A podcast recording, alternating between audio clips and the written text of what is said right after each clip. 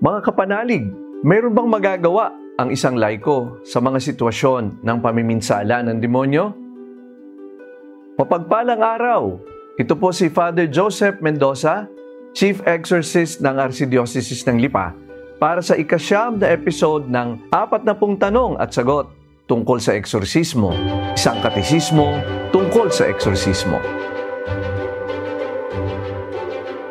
Hindi po maaaring magsagawa ng eksorsismo ang sinumang laiko. Bakit? Sapagkat anumang direktang komprontasyon laban sa demonyo at anumang masamang espiritu ay lubhang mapanganib.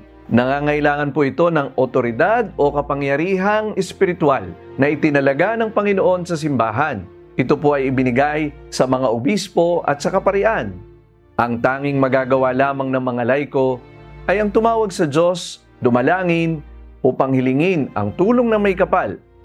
Makakatulong ang pagdalangin ng Santo Rosario, maaaring mag-pray over ang magulang sa kanyang anak kung ito ang biktima, o ang isang guro sa kanyang estudyante.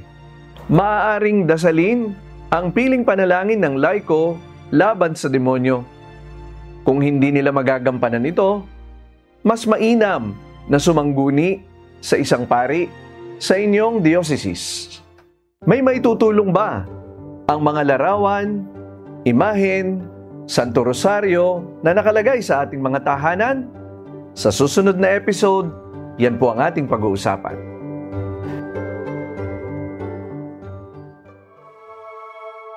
Sumainyo ang Panginoon.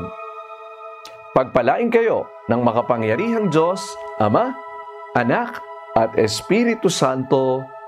Amen.